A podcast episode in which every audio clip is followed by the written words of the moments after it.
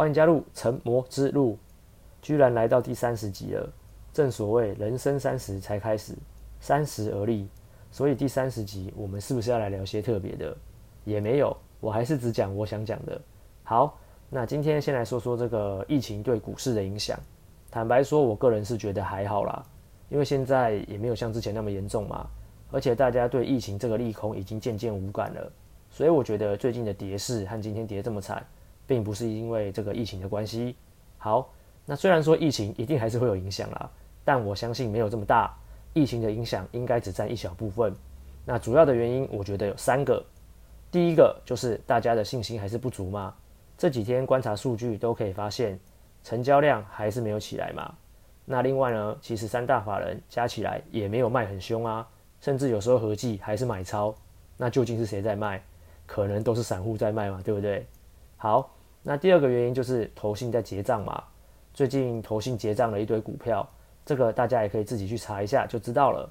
那说到这个呢，刚好也建议大家可以观察一下最近那些投信持续买超，但是股价却还没有涨起来的股票，因为呢后面或许还有机会再次发动攻势，所以我觉得这个值得观察。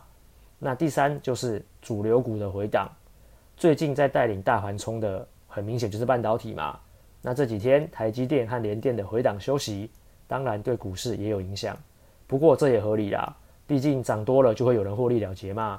股价回档休息，我觉得没什么大问题。就像我们前一集也有提到，多空交战嘛。好，那长期看来呢，半导体我觉得还是看好啦，因为全世界都在缺，而且之后还有可能又要继续涨价。那说到这个半导体涨价题材，当然是利多嘛。可是呢，对于某些族群却是利空哦，像是我昨天在现实动态有发的一篇一篇一样嘛。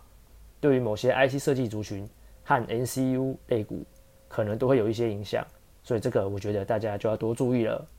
那最近呢，防疫类股涨得可凶了，不过还是提醒大家，如果你想要进去玩防疫类股的，我个人会觉得建议是做短线就好啦，毕竟防疫类股这个大家也知道，可能只是一时的嘛。所以要跑的话，也要跑得快啊。那至于航运类股呢，最近好像也没啥好说的。不过今天看到长荣八月的营收出来了嘛，还是很惊人啊。那但是营收利多这个题材在航运身上好像已经不算利多了，对不对？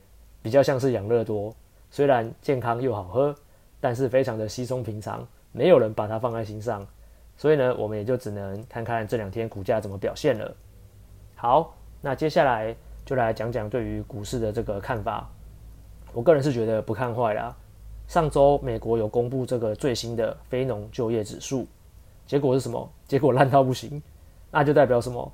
在我看来，在我看来啦，就代表 QE 可能没有办法这么快收了，因为非农就业指数烂到不行，实际上它就代表美国的景气复苏根本没有这么好嘛。那虽然这个看起来好像是利空，但我觉得对于股市的影响是短期的啦。因为这样就代表 Q 一 Q 一可能没有办法这么快收嘛，所以整体来说，我反而觉得对于股市是利多。那另外呢，这几天也可以看到外资其实也没有卖很凶嘛，甚至在这个期货的部分，外资的多单是一直在增加的。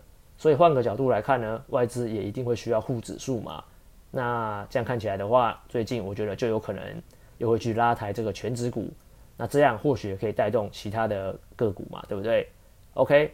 所以总结来说，我对于后市并不看坏，至少最近是如此。我觉得暂时不用太恐慌，千万不要把股票砍在阿呆股，乱砍的话，这样就真的是股彩了，就真的是韭菜了，对不对？好，那股市呢，变化非常的快，所以我觉得大家也都要随机应变。很多你这个月看好的，可能下个月就不看好了，甚至可能不用到一个月，搞不好几天后就不看好了。那相对的，你昨天不看好的股票，也有可能在明天它就开始变成主流，大涨一波，这都是有可能发生的。那最近整体来说，股市还是不太稳，很多股票常常都会暴涨暴跌，那这样玩起来确实难度很高。所以说，如果要找相对稳健，而且目前看起来没有什么大问题的族群，我觉得就是晶圆代工和航运。虽然说也是有涨有跌，但至少相对稳健嘛，而且后市不看坏，至少目前是如此。那另外，也和大家聊聊手续费这件事情，手续费折扣，那是因为刚刚刚好有个粉丝和我聊到这个话题。那我个人呢，我是觉得手续费打折真的很重要，尤其是对于如果你是交易非常频繁，或是你金额交易很大、交易金额很大的人来说，这个手续费折扣是会差很多的。打六折和打三折等于就差了一倍，对不对？所以说建议大家都可以去问问你的营业员，你的手续费是打几折？如果你不知道的话，建议问一下，甚至可以谈谈看有没有机会再更低。对你来说绝对都是有好无坏，尤其是如果你是每个月交易量都够大的人，我觉得基本上都有机会谈到比较低的打折折数啦。那如果有些券商它的那个那个那个折数，有些券商那个折数是固定的，那就没办法了。这时候你就可以考虑看看要不要换到别间手续费比较低的券商嘛。那不过每个券商呢，他们的看盘下单软体、看盘下单软体又都不同，所以说我还是会建议要找好用的啦。那所以说，最好的结果就是你可以找到适合自己的看盘下单软，所以最好的结果就是你可以找到有着适合自己看盘下单看盘下单软体，手续费又很低的券商。欸，奇怪，我这段怎么一直一直打结啊？好，大家听得懂吧？就是最好的结果就是你可以找到有着适合你自己的看盘下单软体，然后手续费折扣又低的券商。OK，好。那因为不得不说啦，有些券商的那个 APP 真的是烂到爆，难用到不行啊，看盘和下单都不方便。那这方面因为对我来说是很重要的，所以也会是我的一个考量。太烂的我就一定不考虑，就算它手续费很低也一样。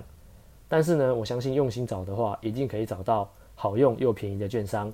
重点是还要有一个好的营业员，这样你才能随时有问题都可以请他处理嘛，而且都能够得到这个正确且快速的回复。